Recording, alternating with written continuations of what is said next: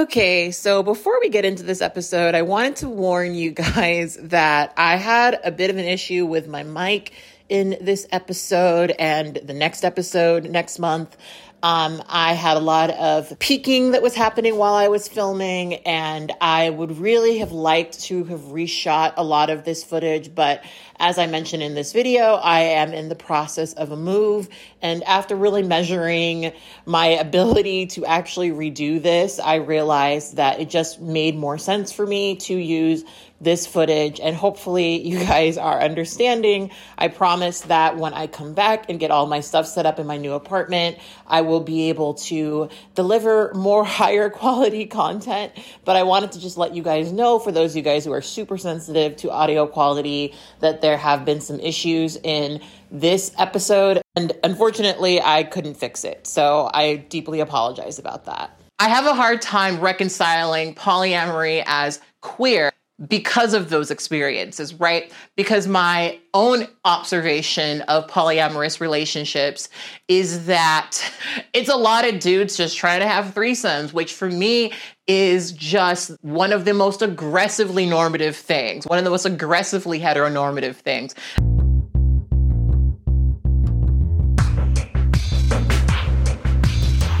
Hey guys, it's Kat, and it's time for another episode of True Tea. I wanted to thank you guys for joining me here for yet another episode of True Tea. We do these episodes at the first Wednesday of every month on my podcast and the first Saturday of every month on my YouTube channel. And if you want to call in to join us for the call in show this month, you can do that by joining my Discord, which is usually linked in the description box of my YouTube video where this video will be posted. And I'm really excited to hear what you guys have to say about this one because I already know it's gonna be a really juicy brew of tea. And you guys know I like a little bit of juice in my tea. Speaking of which, I am going to be drinking some pomegranate juice. for this episode because I'm in the process of a move and I don't really feel like making tea. But I'm saying that as though since I've been doing this, I've consistently drank tea. I can't even remember the last time I've had tea as part of a true tea episode. It's just branding at this point, I guess anyway, go to your kitchen, grab yourself something to drink while we have this messy ass conversation and try to unpack this particular topic. Let me take a sip of this and let's get right into the conversation. So, this February, I did an episode about queerness. And at the time of me filming this video, I do not know whether or not you guys responded positively to that episode. I'm a little nervous posting it, but I know that it's something I've said before, but I wanted to reiterate because my personal feelings about queerness, I think, are a little bit complex. I, on one hand, am not a person who identifies as queer, but I'm also a person who respects the fact that because I'm a transgender woman and because I am therefore differentiated from cis women in many ways, a lot of people are going to see me as queer. And I can accept that, but I also very much know, and I feel like this is present in most of the conversations I have about relationships, especially, that I am a straight woman and that is the way that I factored into society. And that's partially why I have a hard time claiming queer as a, a, concept for myself. It's something that I will probably never use to refer to myself, but I accept other people will use to refer to me. Sometimes that does for me feel a little bit like they're projecting something onto me that I don't necessarily resonate with, but I accept that that's part of me existing in this world and I'm old enough to not really care that much at this point, if I'm being completely honest with you guys. But this is a topic that's really interesting to me because when I think about myself and the way that I just conceive of many things, polyamory, I think for me at least, is probably one of the most atypical things that I embody. Now, I know that in many ways I embody things that are strange to other people, but I know for myself, polyamory has been probably one of the more unique journeys that I've had because I really had no structure for it. And for that reason, I can understand how some people can go through their poly journey and kind of recognize themselves as queer. Right? Now, the reason I bring up myself being a straight woman is because that topic of queer identity came up recently when I was discussing polyamory and queerness and the fact that I don't really have the right perspective to share about queer polyamorous relationships. They're not necessarily something that I have direct knowledge of. I more so have observations based on my friend group. The community out here for polyamory is pretty fucking queer, but because I'm a straight person and because those are the spaces that I tend to predominantly be in, I know a lot of really viciously heterosexual polyamorous people, especially as someone who exclusively dates men and therefore ends up in a lot of situations with, I'm just gonna be frank with you, unicorn hunters, right? A lot of the people that I've known in the poly world kind of definitely do reinforce some of my previous hesitations around pursuing polyamory. One of my biggest fears was that it was just something that straight men who really like threesomes is into, right? And of course, the stereotype of polyamory often ends up being polygamy, um, which in America at least, there's a lot of representations of it being quite abusive, right? Now, when I say that my assumption isn't necessarily wrong, what I mean is that in my own experience, that's predominantly kind of what I've ran into. But I've had to sort of recognize that that doesn't necessarily represent all people who live polyamorously or love polyamorously. It really represents the very specific group of people who I run into when I am going to polyamory socials, which are often geared towards newbies who are trying to figure out whether or not they're polyamorous. And the longer that I'm in the poly community out here, the more I kind of recognize that once people kind of find their footing, they tend to leave. So the community that I often engage in is not necessarily a accurate representation of I guess you would say, most poly people who are actually polyamorous. That's a whole other topic for discussion. Maybe that's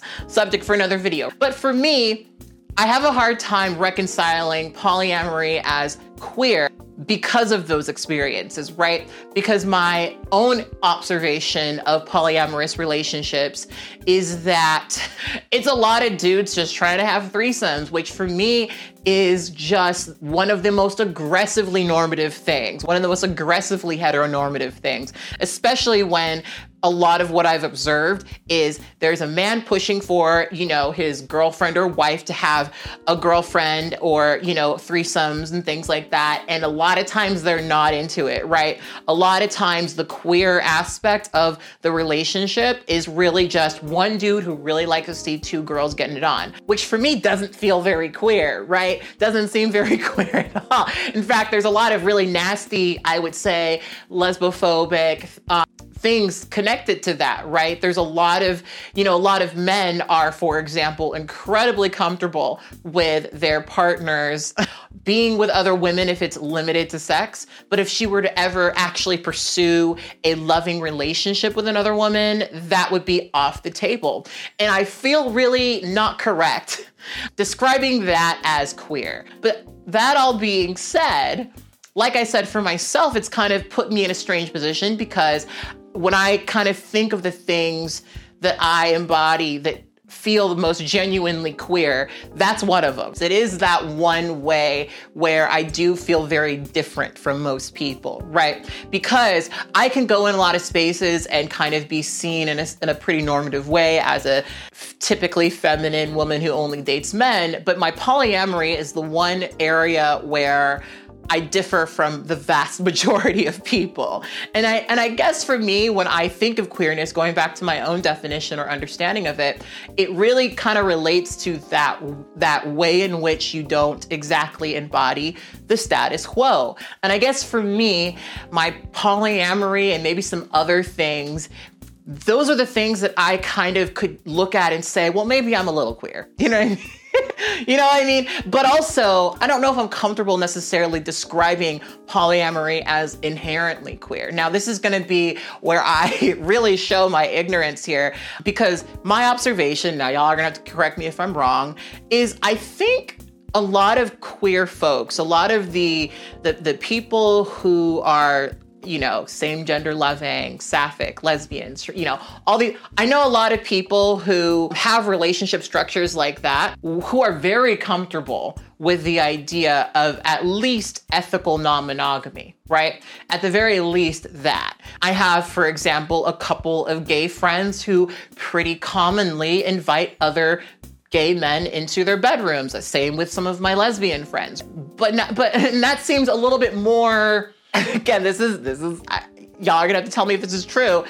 From what I can see, it it seems like that flows a lot better, right? It seems like in a lot of situations that tends to work a little bit better than what I've seen on the heterosexual side of it. So I guess for me, it's hard for me to really see polyamory as queer on its own inherently, but it's kind of easy for me personally to understand how many people who are otherwise het identified could see their polyamory as queer. And I think if we're understanding queer as a radical uprooting of the status quo, I would say, especially in a colonized America, it is that, right? It, it kind of is that. But at the same time, I so frequently see it map onto patriarchal structures just because of who I'm around. My suspicion is that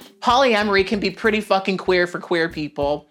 And I don't know if that's the same for het people. So that's kind of why I really wanted to talk to you guys about it because there's a lot about this I just don't know. And so, kind of what I wanted to do is open this conversation up to people who do identify as queer or people who identify themselves as queer because of their polyamory, because I really find this to be a really fascinating conversation. What queer means to people is so different. And I think that that's kind of cool, honestly. The fact that we can all feel very differently about this word that is often applied to us, right? I find that to actually be really fucking fascinating. And so, if you are a person who falls within those parameters, I would love it if you called in and gave me your true tea because I'm quite interested in having me a sip of it.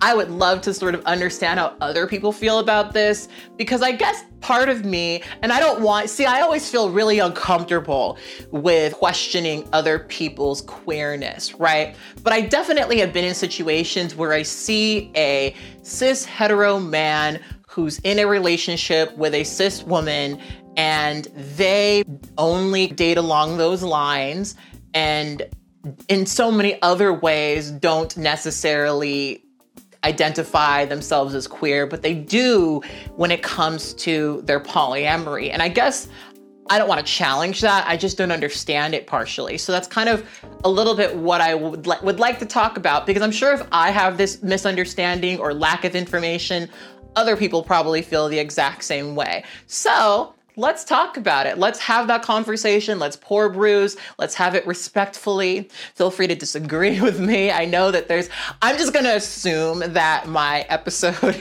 got a lot of pushback. I don't actually know, but I'm kind of a- afraid of that. I feel every time I sort of say, hey, I don't identify as queer, I get that. So I know that there's probably a little bit of irony in me wanting to talk about this. But again, I just think it's so fascinating how we can all have very different definitions of the same word. And I think it's worth talking about, just if anything, to understand each other a bit more. So